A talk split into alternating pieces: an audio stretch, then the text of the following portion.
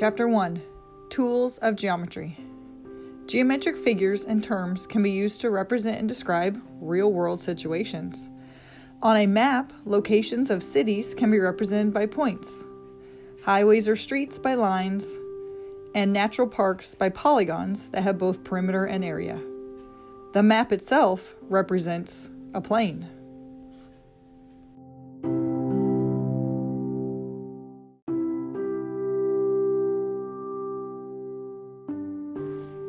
Lesson 1-1, Points, Lines, and Planes. On a subway map, the locations of stops are represented by points. The route the train can take is modeled by a series of connected paths that look like lines. And the flat surface of the map on which these points and lines lie is representative of a plane.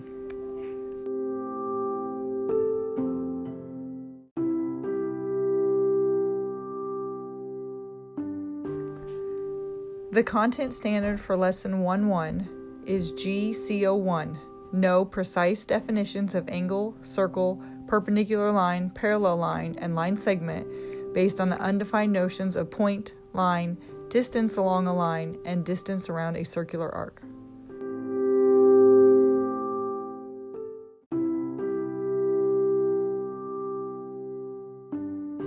In the past, you have used basic geometric concepts and properties to solve problems. Now, you will identify and model points, lines, and planes, and identify intersecting lines and planes.